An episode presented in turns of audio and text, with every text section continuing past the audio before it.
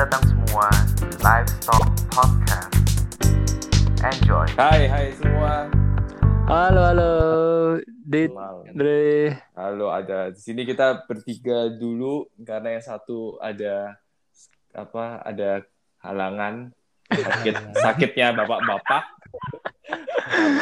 terlalu mantep lupa umur dia mungkin makan atau gimana. Get well soon Iya. untuk Udin tuh. Iya, kolesterol kayaknya itu. Iya, sakit kolesterol katanya. Gak itu Nggak. mesti mikir sekarang kalau makan nggak bisa kayak kepala dua dulu. Iya. Wah, dia, Eh. dia nyari kambing kali dia makan kambing Hmm, gitu. hmm. Oke. Ini kan kemarin kita udah ini season 3 eh season season 2 episode episode 3 ya. Iya. Pertama kita udah ngobrol-ngobrol terus yang season 2 eh episode 2 kita udah ngomongin soal entrepreneurship yang eh, intinya bagus banget lah dari Mas Andro itu. Nah, terus sekarang kita mau coba kita eh, perdalam lagi nih du- dunia dunia apa? Dunia integrator, dunia peternakan yang lebih teknis ya. Iya. Iya ya. Tapi sebelum itu tuh, sebelum ini eh, semua sehat nih di sini nih. Bus kayak pidato. kayak Sehat. meeting. Sehat semua. itu pertanyaan yang penting, sangat Iya. setiap hari ya. Gitu. Iya, betul. Sekarang sekarang jawabannya beragam loh. Di telepon vendor nanya apa kabar tuh kayak dulu cuma basa-basi sehat sehat sekarang ada jawaban sebetulnya saya lagi isoman Pak sekarang. Astaga. Buset, ngeri, nggak nyangka kirain sehat-sehat semua. Aduh. Terus dia tanya, sehat Pak? Sehat? Eh, suhu badan berapa? Loh, loh, loh. Udah vaksin. Udah vaksin belum? Ya, ya bener-bener. Itu pertanyaan yang sekarang udah common banget ya. Udah vaksin Iya. berapa sekarang gitu ya. Kalau udah vaksin dia Mm-mm. ngomong vaksin ketiga, nah lo heran juga tuh. Gimana caranya dapat vaksin ketiga? Apa di Iya. bulan-bulan ini? Tapi semua kita udah vaksin ini ya. Udah, siap. Udah, udah kedua. Harus Udah dua kali semua ya, ya. udah dua kali ya. Harus menggerakkan vaksin biar dapat herd immunity-nya, biar semua sehat. Kita ke mana-mana aman. Terus jangan lupa nih sekarang eh, aplikasi Peduli Lindungi itu itu udah kayak dewa banget tuh. Eh, iya, sekarang ikonnya aku taruh paling depan, Dre, biar cepet nyarinya kalau butuh. Bener, bener, bener. Aduh. Itu sekarang ke mana-mana kita harus tunjukin aplikasi itu mau scan scan barcode kalau masuk mall. Terus sekarang Hmm. katanya eh, nggak tahu besok ketika ini udah rilis atau gimana atau lebih lambat lagi em, untuk penerbangan sama mau apa-apa itu juga Hmm. perlu perlu aplikasi ini juga katanya. Mungkin kalau kita Iya. ketemu orang nggak mesti nunjukin itu juga kali. Iya, kalau meeting gitu ya, apalagi eh, tolong tunjukkan dulu masing-masing. Terus saya harus scan di mana nih? Iya, Eh. ada barcode di mana-mana. Wah, itu dunia berubah dengan cepat ya sekarang ya. Sekali Iya. ada ke- apa, apa kebijakan kita harus segera beradaptasi nih. Nah, oke Iya. balik balik nih. Ini ada ada ada bahan yang menarik karena Anton sama Adit nih di dunia persapian ini dengan kompleksitasnya yang tinggi nih. Waduh apalagi namanya industri itu kan pasti banyak peritilan-peritilan. Mungkin kita gini ya, kita kita bawa teman-teman nih ke pemikiran gini. Kalau misalnya cuma satu atau lima sapi gitu ya, kita punya satu atau lima sapi, terus eh, kasih pakannya itu ya, ya selama kita nyap nyapi, eh nyapi, apa itu rumput tuh ngapain tuh kita Ngarit Sabit. apa? Oh, ngarit. Iya. nyapi itu biawak ya kalau nggak salah aku lupa ya ya ya Nyakit bahasa Indonesianya kali. nyabit ya Oh iya. ya ya ya nah itu kan kita kalau kalau punya satu ke lima sapi gitu kan gampang ya kita kita tinggal eh, eh, mungkin diangkut pakai eh, motor apa pakai sepeda kebo gitu masih bisa ya Hmm. Terus untuk pakannya kita beli paling berapa untuk konsentrat konsentratnya. Tapi kalau dengan industri yang ah, sapinya berapa jutaan apa ratusan ribu atau berapa ton? Puluhan ribu lah. Puluhan ribu dalam kisaran puluhan ribu itu kan pasti lebih ribet nyari pakannya harus gimana. Iya. Setiap harinya dia harus kontinuitasnya harus dijaga dan ornamen-ornamennya kan jadi lebih banyak. Mungkin cuma eh, fo- apa vitamin itu cuma berapa persen, lima berapa atau nggak tahu aku nggak tahu berapa ya. Tapi kalau dipingkan berapa dalam dalam waktu satu hari itu kan butuh banyak banget. Nah itu Iya. gimana? Nah terus habis itu tuh dari segi pembelian, terus habis itu dari dari segi eh, pemakaiannya di di ketika barang itu harus keluar berapa itu kan butuh forecast di situ ya butuh kita nggak bisa beli sekarang buat sekarang kan nggak bisa kita harus beli juga untuk beberapa waktu ke depan ya Iya. Nah, itu kan juga harus di- diperhitungkan. Nah, itu makanya di perusahaan ini eh, itu itu cuma gambaran secara secara kasar. Nah, nanti Anton sama Adit bakal jelasin nih. Karena ada ada satu apa istilah departemen ya ini ya. Iya, Apartemen. eh, iya kayak posisi lah kayak Iya, peran khusus. Peran khusus ya, yang ada di antara antara departemen departemen lainnya sari yang untuk mengelingkan ya buat Mm-mm. biar saling terkoneksi. Nah, ini ada satu departemen. Ini namanya PPIC. Nah, ini kan kita nggak tahu apa sih kok PPIC kalau zaman kuliah itu kita taunya cuma baru Anton cerita ini. nah, coba Ton, apa sih Ton PPIC itu Ton sebenarnya Ton? Iya, jadi PPIC mungkin ada yang penasaran juga kepanjangannya itu apa sih? Eh, seingatku PPIC itu Plan Production Inventory Control. Uh, ya intinya dia menghubungkan antara bagian pembelian, produksi, sampai ke penjualan atau distribusi gitu. Oke, jadi hmm, PPIC mungkin ada beberapa baik ada beberapa jenis lah ya. Ada PPIC di pabrik pakan, jadi dia menghubungkan dari produksi pakannya, pembelian bahan bakunya sampai penjualannya ataupun eh, industri apa pun lah mungkin mu- ada PPIC-nya harusnya ya. Hmm, hmm, Di hmm. pengolahan daging itu pasti juga ada dari beli raw material, kemudian menghubungkan tentang produksi, kebutuhan produksi sampai eh, urusan penjualan atau distribusinya. Nah, ini kebetulan eh, untuk kebutuhan pemberian pakan sapi kita juga ada eh, premix plan lah eh, di mana kebutuhan premix pakan sapi itu kita buat dalam satu unit sendiri ada mixer sendiri yang buat mengolah premix gitu. Jadi ini mungkin akan dibahas lebih detail tentang PPIC premix plan gitu Andre ya. Oh siap, oke. Dan ke- eh, Oke. sebagai disclaimer, Anton sekarang in charge di situ ya, jadi kita Eh. bisa tahu Ini lebih relevan sumbernya berarti ya. relevan banget iya. Nah, biasanya biasanya pertanyaan-pertanyaan yang susah itu Adit. Nah, ini mungkin Adit mau bertanya sesuatu. Ah, Mungkin aku cerita latar belakangnya dulu kali. Oh, oke, latar oke, belakangnya oke. dulu. latar belakang kenapa premix plan ini harus ada gitu. Oh, Uh, boleh. jadi uh, kalau kita cari simpelnya atau uh, perusahaan yang belum besar lah dikatakan mau bilang perusahaan Hmm. kecil takut ada yang tersinggung. kalau yang masih uh, belum besar ini mungkin dia agak repot buat ngurusin premix plan sendiri mungkin cenderung beli jadi perusahaan uh, Beli Ah, premix jadi. beli gitu ya. premix jadi langsung dicemplungkan ke mixer dia langsung didistribusi.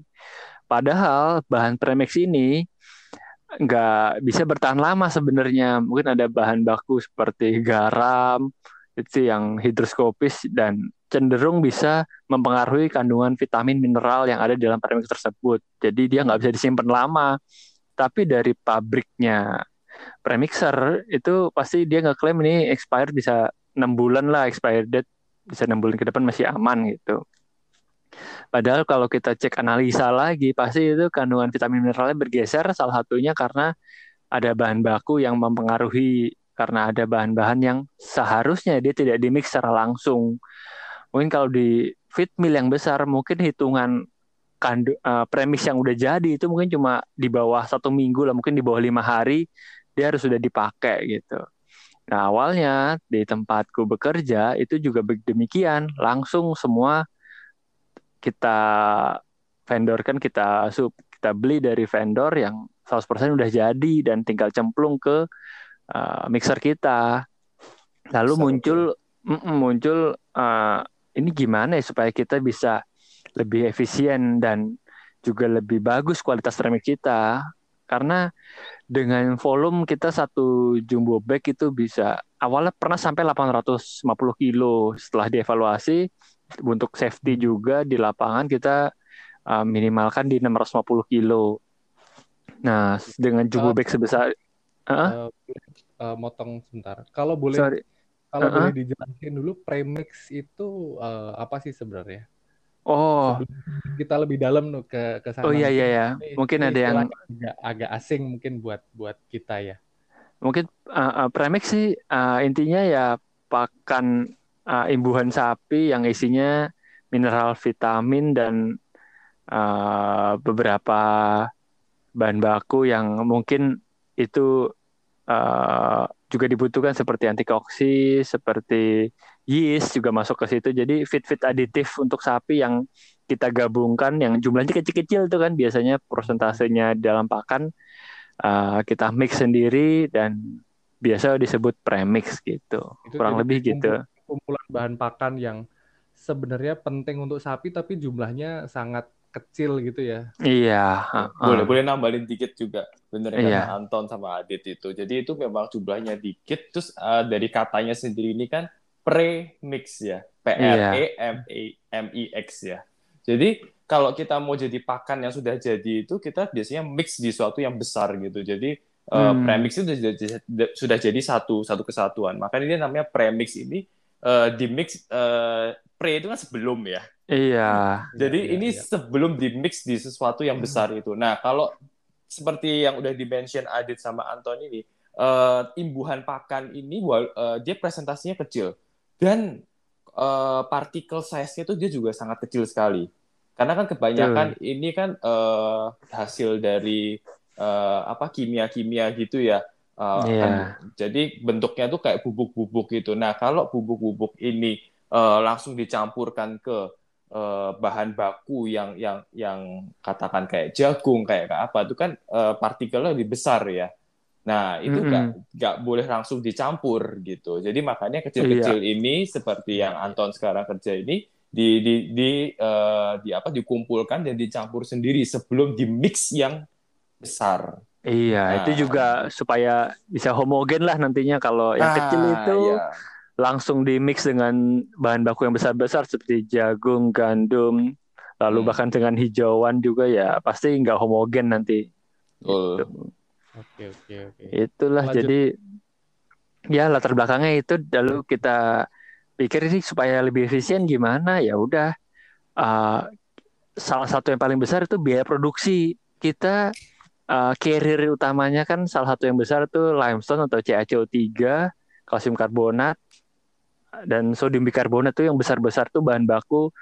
Uh, limestone ini termasuk yang murah. Sebenarnya dia per kilo cuma sekitar 300 perak cuma sekitar ya 300 400 rupiah per kilo kan. Itu termasuk bahan baku yang murah. Tapi kita sampai mix di luar dengan volume yang sampai satu bagnya nomor 50 kilo. Itu eh mungkin 30 persennya itu isinya ada limestone itu jadi biaya produksinya itu besar cuma karena ada volume si carriernya ini jadi Yang di mana itu sangat murah sebenarnya nggak usah Iya, diikutin. uh-uh. Oke.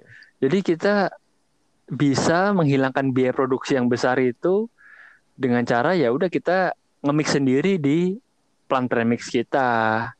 Nah, mungkin memang ada investasi yang harus dilakukan yaitu untuk uh, mengadakan premix uh, mixernya sendiri. Kemudian ya juga ada tambahan orang, tapi dengan hitungan dengan kita coba simulasikan dibandingkan dengan kita beli premix jadi yang 100% tinggal cemplung ke mixer bisa lebih murah kita nge-mix sendiri itu gitu. Oke. Berarti kalau kita eh, kasih ini apa eh, menyimpulkan dari sini berarti eh, Anton beli premix yang yang setengah jadi tadi itu custom berarti ya. Kita minta aja Iya, ini uh-uh. dikeluarin nanti biar aku aja yang yang yang nge-mix, ini dikeluarin biar aku gitu ya. Tuh. Custom. Oke. Yang awalnya kita beli mungkin ya eh, sekali satu bag kan 650 kilo, sekarang kita beli premix setengah jadinya cuma 300-an kilo gitu. Jadi mungkin di mata mereka eh, pasti rasanya turun volume order itu pasti kan turun dan Hmm. uh, itu jadi inilah uh, di mata procurement bagian pembelian kita bisa nurunin cost angka pembelian kita Hmm. ya tanpa mengurangi nanti kualitas akhir final premix yang didistribusikan ke farm gitu. Bentuknya sama, cuma ini lebih Iya. efisien gitu ya. Iya, betul. Oke. Itulah latar belakangnya di, dari ini Adit kayak udah siap nih dengan Iya, pertanyaan. Adit, Adit nih udah mulai Belum, belum. gatel. Dengerin. Lu, lu, lu. Itulah ke- Oke, jadi premix ini eh, berbeda ya. Jadi eh, mixernya pun berbeda ya dengan yang gede Mm-mm. nanti ya. Jadi dia Iya. mempunyai plan sendiri, terus nanti ada yang makro-makro juga punya plan sendiri gitu ya. Iya, Jadi nggak bisa jadi satu gini. Kalau kita punya bayangan tuh ya mixer ya mixer ini dica- semua dicampur nggak beda. Jadi mixernya yang si premix ini punya plan, punya punya pabrik sendiri gitu ya. Mm-mm. Oke. Kalau di mana? Di tempatnya Anton ini kan karena dia sudah fix ya, dia punya punya eh, apa procurement untuk bahan bakunya, which is dia, dia nanti bisa bisa bikin a- pakannya sendiri, terus habis itu punya ayamnya untuk eh ayamnya lagi, punya sapinya untuk dimakani gitu ya. Jadi sudah tahu ya ini ya, eh, Mm-mm. paling bakal segini, bakal segini gitu ya Ton ya betul. kebutuhan-kebutuhannya nanti forecastnya nanti ah paling nanti tiga bulan forecastnya biasanya per berapa bulan ton kalau misalnya kayak gitu tuh Kalau pembelian bahan baku sih kita per tiga bulan per quarter. Jadi quarter ini udah kita lock ya sampai September sih. Nanti lanjut lagi kita tenderkan di uh, quarter keempat Oktober, November, Desember gitu. oke dan ini tidak menutup kemungkinan katakan kalau misalnya ini udah eh, apa ada over over supply ini jadi mungkin kita bisa juga jual ya ton ya nah kalau jual ini lebih susah lagi ya forecastnya kita nggak tahu marketingnya Iya. gimana gitu ya Heeh, bisa begitu juga. Tapi untuk kita premix plan sih ini ya udah pasti kebutuhannya untuk uh, kebutuhan farm kita sendiri dan Oh. tantangannya kita emang mainin stok final premixnya nanti itu harus seminim mungkin supaya premix yang kita buat ini fresh lah. Jadi benar-benar Hmm. produksi minggu ini tuh buat dihabiskan di minggu depan. Jadi kita Hmm. pinginnya tuh uh, kalau di industri yang udah pasti kayak otomotif itu kan bisa zero stock lah. Nah kita mungkin main di tujuh hari lah jadi uh, stok minggu ini ya pasti udah habis di minggu depan jadi nggak ada stok yang expi yang udah lama gitu bisa dikatakan fresh Oh. terus lah jadi memang Oh, itu tujuan iya. utamanya Iya, iya. gitu karena Itulah itu bak bukan eh, ya. hmm. iya Makanya Jadi- apa PPIC karena memang apa stok tadi nggak boleh eh, kita harus bikinnya berarti nggak boleh kelebihan. Kalau kelebihan nanti barangnya bisa rusak, nggak boleh juga kurang gitu kan. kurang apalagi Hmm, Uh, uh, hmm. jadi gitu benar-benar uh, inilah uh, awalnya dirasa uh, uh, ini gimana ya kok rasanya bikin tidur gak tenang gitu mikirin ming- minggu depan ini lancar nggak ya lancar nggak ya ini produksi udah bisa belum ya? Karena kan anak-anaknya juga operatornya ini benar-benar kita uh, training dari nol ya uh, dari awalnya. Belum bisa sama sekali. Produksi kita cuma bisa awalnya itu cuma kita nyoba sehari itu cuma bisa bikin satu bag bayangin trial pertama. Dari ngarahin cara nimbang lalu cara nuang.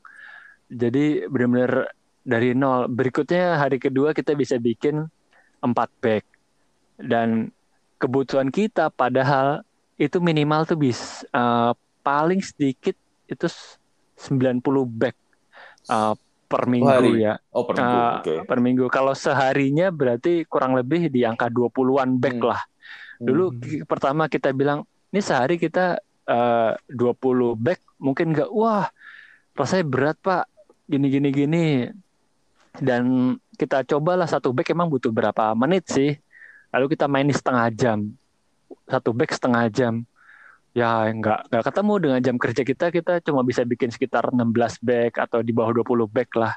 Lalu Hmm. ki- kita coba di coba dengan trial lagi trial lagi bisa 25 menit dan sekarang kita bisa main di uh, 18 sampai 19 menit satu back gitu. Ini target kita Kalau semua udah lancar, uh, 15 menit maksimal satu bag. Jadi benar-benar uh, efisien jam kerjanya, kebutuhan farm bisa terpenuhi.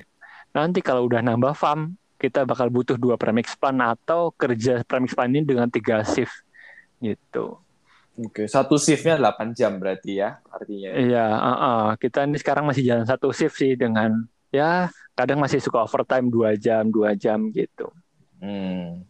Jadi mesinnya tuh uh, berjalan pada jam kerja aja. Uh, uh, uh, sekarang masih gitu, Senin sampai Jumat, Sabtu kita maintenance sama uh, ada stok opnam lalu penerimaan bahan baku. Jadi itu dia uh, dengan bahan bakunya sendiri yang kita nggak perlu nggak boleh stok terlalu panjang untuk raw material kita main di 14 hari lah maksimal dan dengan uh, gudang yang terbatas juga kita harus ngatur ya bahan baku tuh datang tepat pada waktunya hmm. tapi tepat pada waktunya kita dikasih waktu tuh hari Jumat atau Sabtu aja buat, buat penerimaan barang dan itu dia hmm. tantangannya gimana caranya kita hmm. nyiapin barang datang tepat pada waktunya tapi hari kedatangan juga harus diatur sampai uh, barang datang tuh kan 25 ton satu truk besar kalau dari jauh ya.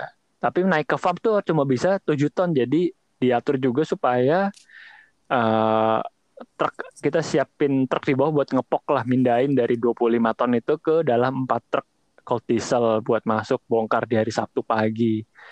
Benar-benar menantang rasanya ngurusin yang A, yang B juga jangan sampai kendor salah gitu-gitu pokoknya. Iya.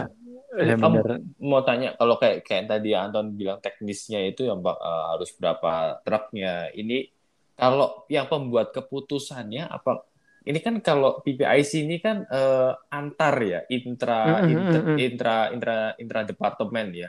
Nah, yang membuat keputusannya itu departemennya sendiri. Jadi kayak PPIC itu memberi kayak rekomendasi gitu ya. Ini truknya harus sekian sekian sekian loh. Ah, hmm. aku, nah kamu kamu pur, katakan bagian apa pembelian gini. Iya. Uh, kamu yang yang membuat apa yang mem, uh, apa yang merealisasikan ini terjadi hmm. gitu. Kalau enggak ini iya. nanti ke sini ke sininya nanti. Jadi berupa seperti rekomendasi aja gitu ya Tad ya. Kalau uh, sih. Betul. Jadi kita pertama meeting koordinasi lah semua bagian, semua yang tanggung jawab. Jadi uh, BPIC, bagian pembelian, bagian produksinya sama uh, bagian distribusinya lah. Jadi dengan kebutuhan seperti ini kita harus menyiapkan seperti ini dan semuanya komit harus bisa memenuhi kalau enggak kita nggak bisa memenuhi kebutuhan hmm. farm. Uh, kita bilang ke operator kita teman ya ya ya sapinya nggak makan dan itu fatal gitu loh. Kita walaupun ada way out, ada opsi kita kembali beli premix jadi kalau sampai amit-amit ada suatu uh, force major sampai kejadian gagal produksi atau gagal distribusi kita masih ada opsi itu tapi itu benar-benar kita hilangkan lah. Jadi kita hmm. kita pikir ya sapi ini butuh makan ya cuma bisa dari kita dan kita harus berhasil menyuplainya gimana pun caranya hmm. gitu. Oke menarik menarik. Benar-benar dan uniknya nih waktu ngatur pakan ini sih ya uh, pengalaman lah ya harus uh, mungkin kalau nggak ngelakuin ini nggak bakal tahu. Jadi sampai ukuran palet itu kita harus mikirin apa itu muat berapa muat berapa palet dalam satu truk itu ya kadang lucu jadi waktu ngambil dari bahan bak dari pabrik dari vendor untuk uh, bahan baku yang setengah jadi uh, premis yang setengah jadi itu muat empat palet dalam satu truk hmm. begitu kita udah premix jadi kita mau mengantar ke farm satu truk yang sama dengan palet yang sama cuma mau tiga palet. Ternyata kenapa? Paletnya itu 100 kali 120. waktu hmm, kita ya. waktu kita ngambil itu yang dipakai di itu yang isi sisi 100. Jadi 100 kali 4 4 meter ukuran bak. Hmm. Cold diesel itu 4,2 hmm. meter kan jadi muat. Ya. Tapi be begitu kita mau kirim ya pasti kan kita muatnya kita nggak ada datar yang lebih tinggi jadi naik pakai forklift dengan sisi yang uh, yang ke sama dengan bak itu yang 120 jadi loh kok cuma muat tiga astaga baru ketahuan ternyata paletnya dimensinya uh, uh, 100 kali 120 lalu gimana supaya kita bisa ngirim dengan empat palet juga? Mikir-mikir-mikir apa yang kita lakukan kita pesan palet dengan desain kita sendiri gitu. Jadi ya yang 100 itu bagian yang kita bisa masukin dengan forklift. Jadi supaya begitu diangkat ya itu yang Hmm. kepake yang 100 kali 100 yang panjangnya 100 jadi akhirnya bisa muat 4 palet. Jadi ada ada yang satu ganjil ya. Heeh. yang jadi dibuat sendiri. heeh, itu kita custom sendiri atau sebenarnya ada sih yang udah jadi jadi palet yang lebarnya itu yang mungkin apa yang memanjangnya itu yang 120 yang lebarnya yang 100 gitu. Jadi Oh. jangan sampai kebalik nanti nggak muat di dalam truk gitu. Ah, Hmm, oh ya kan soalnya ka- palet itu cuman bisa dari sisi satu sisi aja ya diangkat pakai. Hmm. Jadi kita heeh. nggak bisa balik gitu ya. nggak Ya, gitu. walaupun benar, sekarang benar. palet palet kan ada yang empat sisinya tuh lubang sebenarnya bisa ditusuk forklift bisa diangkat tapi ya nggak Hmm. awet nanti jadi harus yang bener lah yang lubang yang panjang Satu ya. Oh, Iya iya iya. Benar, gitu benar. benar-benar praktikal gitu. ya. Heeh, praktikal itu PPIC juga harus paham supaya dia waktu ngatur nggak asal angka jatuh dari langit nih jumlah 5 ton lah ntar ganjil truknya. Wah ntar ganjil paletnya. Oh nggak bisa dimuat pak ini. Jadi waktu nyusun angka itu juga harus langsung nyesuain bag nyesuain palet nyesuain truk.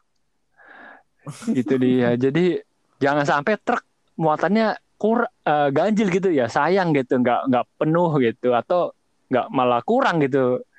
Ya jadi Eh, seninya di situlah malah. Awalnya pusing tapi begitu dijalani mengasihkan juga ya ini Jadi belajar yang baru lagi ya. Iya jadi tahu ah, banyak. tahu bang dan dan nomor batch yang mau dikirim tuh juga PPS yang nentuin jadi kita juga ngontrol stok yang pertama dibuat tuh harus yang pertama keluar juga gitu Mm, mm, mm. dan Jadi- yang lebih seru lagi Hah? nomor batch yang kita mau kirim itu dipastikan itu udah rilis. Gimana ngatur rilisnya? Dipastikan QC sudah mengecek dan mengasih eh, status rilis itu dan di situ juga banyak drama sih Eh, karena eh, QC-nya ini kan orang farm kita sendiri. Eh, awalnya tuh kita nggak ada QC yang khusus ngehandle premix plan. Jadi masih ada konflik kemungkinan produksi sendiri lalu ngerilis sendiri kan rasanya aneh kan nggak ada fungsi Hmm. kontrolnya. Jadi akhirnya harus melibatkan QC di mana QC juga terbatas dengan dia juga ada load kedatangan bahan baku lainnya yang juga harus diperiksa. Dan Hmm. akhirnya ya kita dari misal sehari tuh bisa bikin hmm, katakan eh, 16 atau 20 bag lah sehari gitu. Minimal kita sampling 5 5 5 bag atau atau 2 sampai 5 lah mi- minimal yang kita cek analisa lalu bisa mewakili batch di hari itu rilis apa enggak kayak gitu-gitu. Hmm. Wow. Ini Jadi sekali. kalau Hmm. PPIC maksud eh, apa dari dari keseluruhan tugas PPIC tadi aku nangkepnya kan memang dari dari kebutuhan berapa sampai distribusi pembelian dan lain sebagainya mungkin Mm-mm. bisa nggak tuan cerita eh, alurnya eh, ketika kita misalkan jadi PPIC terutama mungkin ini kalau di spesifik di premix di Hmm. tadi ya produk premix ya itu alur analisanya kayak gimana tuh apakah Oke. dari pemakaian terus me, apa ke ke atas sampai ke penjualan atau dari Ah. ketersediaan bahan baku dan lain sebagainya gimana itu? Oke, jadi em, untuk produksi awal sih kita pasti siapkan bahan baku dulu aja uh, untuk kebutuhan Hmm. seminggu lah gitu supaya uh, trial bisa dilakukan. Tapi Lalu begitu bahan baku udah siap semua, kita dari depan malah dari belakang malah kita harus tahu kebutuhan farm berapa. Uh, dari kebutuhan farm itu baru kita tarik dengan kebutuhan farm segini, berarti kita butuh bahan baku sebanyak ini. Lalu uh, akhirnya kita bisa mulai rancang, berarti ini bisa dimulai produksi hari ini produksi berapa banyak. Jadi memang flow-nya itu dari dari akhir dari belakang, Dit. jadi Hmm. uh, pertama dari kebutuhan farm, baru kita tarik mundur, kita butuh raw material berapa banyak, dan akhirnya baru nyusun jadwal produksi gitu sih. Sampai Yang- akhirnya mikir, termasuk mikirin teknis tadi ya palet distribusi. Iya, jadi begitu udah di atas di atas kertas kita dapat jadwal produksi minggu depan, lalu jadwal delivery minggu depan, jadwal kedatangan bahan baku minggu depan. Tuh biasanya tiap hari Kamis tuh aku kirim tuh ke anak-anak. Jumat baru di uh, ada respon-respon misal uh, bahan baku ini kurang, bahan baku apa kurang, baru kita eksekusi pembeliannya di dipastikan di hari Senin tuh udah ter udah terorder lah semuanya buat datang di minggu itu dan produksi minggu itu bisa berjalan normal lancar lah gitu. Dan ya memang yang pasti sih yang paling simpel monitor kedatangan bahan baku ya. Itu udah harus bener begitu udah siap tersedia lalu monitor produksi jadwal produksi sampai benar-benar jumlah yang diproduksi itu sesuai dengan rencana kita. Kalau ada yang kurang aja ya artinya kita dengan ngerancang on hand tadi stok maksimal di tujuh hari berarti kan berkurang. Berarti minggu depan ini kita harus nambah satu pack yang gagal tadi supaya stok on hand kita tet- tetap terjaga gitu Siap, siap. Ini apa? eh berarti kalau kita kerja PPIC ini lebih detail kita bisa ngerti bisnis proses suatu usaha ya. iya harus tahu semua lah gitu Anton tahu semua dari kebutuhan eh, sapinya, terus nanti harus nyetoknya berapa untuk bahan bakunya gitu. Kira-kira ini sebagai kesimpulannya Anton yang Anton eh, rasakan perlu nih kalau bagi orang-orang yang mau menggeluti dunia PPIC itu apa sih gitu? Hmm, yang pertama kita harus terjun ke lapangan, harus maksudnya menjalani uh, flow benar-benar secara fisik. Jadi harus datang ke lokasi. Dengan datang ke lokasi itu uh, kita bisa membayangkan uh, gudang kita cuma segini. Kita bisa bisa tahu barang tuh maksimal ditumpuk segini, lalu buat di uh, produksi diarahkan ke mixer. Dengan cara seperti ini butuh waktu seberapa banyak dengan tahu seberapa banyak waktu yang dibutuhkan buat nge-mix kita bisa nyusun jadwal produksi.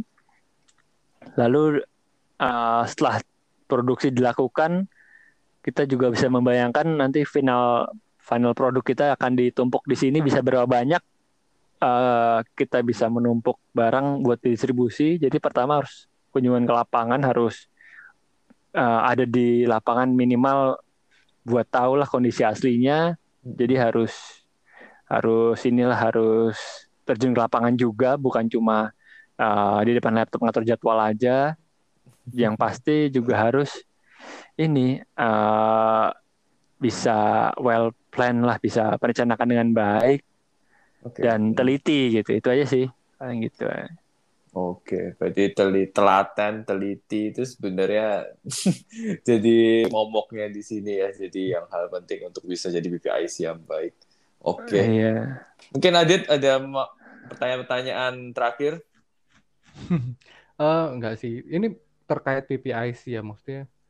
eh ya tadi sih seperti yang kamu cerita tadi di awal bahwa kalau memang kita kita bicara di peternakan ya. Kalau memang produksinya kecil, ya kayak kita nggak perlu lah PPIC mungkin di di Hmm. luar kepala lah kita yang punya bahwa oke besok butuh pakan ini, butuh ini ini ini selesai gitu. Tapi ketika kita bicara dalam ranah yang lebih luas, lebih gede industri, Iya. eh, a- aku pikir sih perannya PPIC itu sangat sangat penting ya karena kalau memang tidak ada orang yang bisa menjembatani antara dari hulu sampai ke hilir dari pembelian sampai penjualan eh, biasanya dalam satu satu industri masing-masing departemen kan punya egonya sendiri ya maksudnya Ah. produksi Iya.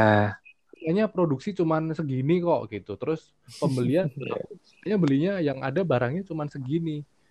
Penjualan apalagi Eh, penjualan misalnya jual segini atau "Oh, ini gimana nih kok kurang gitu kan dan lain sebagainya. Hmm.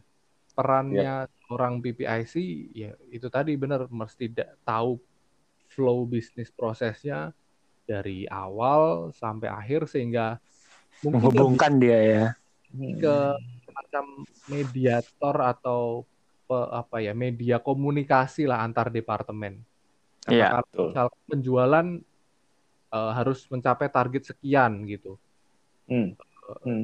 IC sebagai mediator, sebagai apa komunikator juga bahwa oke kalau memang targetnya sekian produksi mesti eh, gimana kalau produksi seperti ini solusinya seperti apa, pembelian masih seperti apa sehingga eh, kalau dibayangkan semua departemen itu ada di dalam dan PPIC itu Hmm. penyelubung apalah eh, sisi Iya. luar mana bisa mengcover keseluruhan eh, dari dan makanya tadi planning, production, inventory control ya Ton ya. Iya, betul. Jadi mulai dari planning, mulai dari sampai ke production, sampai ke inventory-nya ya. Ya, aku pikir itu untuk untuk semua industri. Hmm. Tadi karena kita spesifik bicara di premix, eh, di semua industri, terutama yang basisnya sangat eh, komoditi besar, apalagi Hmm. yang yang apa eh, komoditi yang jangka pendek ya kayak pakan kan kita nggak bisa bikin pakan banyak terus buat sebulan buat dua bulan pasti Yep. kualitas kan ada penurunan kualitas jadi eh ya cukup cukup menarik dan kalau PPIC memang hal yang baru ya buatku Iya. Soalnya memang secara selama ini eh, industri peternakan memang dikelola dalam tanda kutip tidak seperti eh, masih tradisional tidak seperti produksi manufacturing dan lain sebagainya gitu tapi Iya. kita sudah mengarah ke hal yang lebih terstruktur, lebih terplanning dalam jangka panjang, ada forecastingnya. Saya pikir itu nanti Ya. jadi topik kita nyambung ke topik kita di season pertama integrator dan topik kita yang eh, season kedua dis- disruption. Jadi Sip. Ya, untuk untuk apa apa membuat kita lebih terbuka lagi. Siapa tahu nih nanti kalau teman-teman lagi yang dengar ini juga di kampus bingung nih. Aku nih sebenarnya anak nutrisi apa aku anak anak THT gitu. Soalnya aku Hmm. kok su- aku tuh suka semua ya. Dari marketing aku suka, dari bis apa eh, agro agroekonominya suka, dari nutrisinya suka. Jangan-jangan kamu adalah orang yang tepat di PPIC suatu saat. Iya. Karena Iya. ini apa eh, mencakup semua. Jadi nggak nggak nggak nggak seperti ada cerita tadi nggak ada ego sektoral di sini. Ini udah Hmm. udah udah udah jadi satu semua. Jadi teman-teman nanti jangan jangan minder kayak temennya, wah aku ahli banget di THT. Ternyata kamu bisa ahli di semua gitu. Mungkin PPIC adalah jalanmu. Oke, Iya. thank you. thank you Iya. Anton sama Adit udah udah kasih eh, influence yang apa yang yang yang baru ke kita yang bisa buat kita jadi lebih terbuka lagi dan lebih bisa apa berkembang lagi suat ke depannya. Siap. Oke. Thank you, thank you. Thank, Thank you, you. semua sampai ketemu lagi di episode selanjutnya. Dadah. Oke. Dah, bye bye. Bye.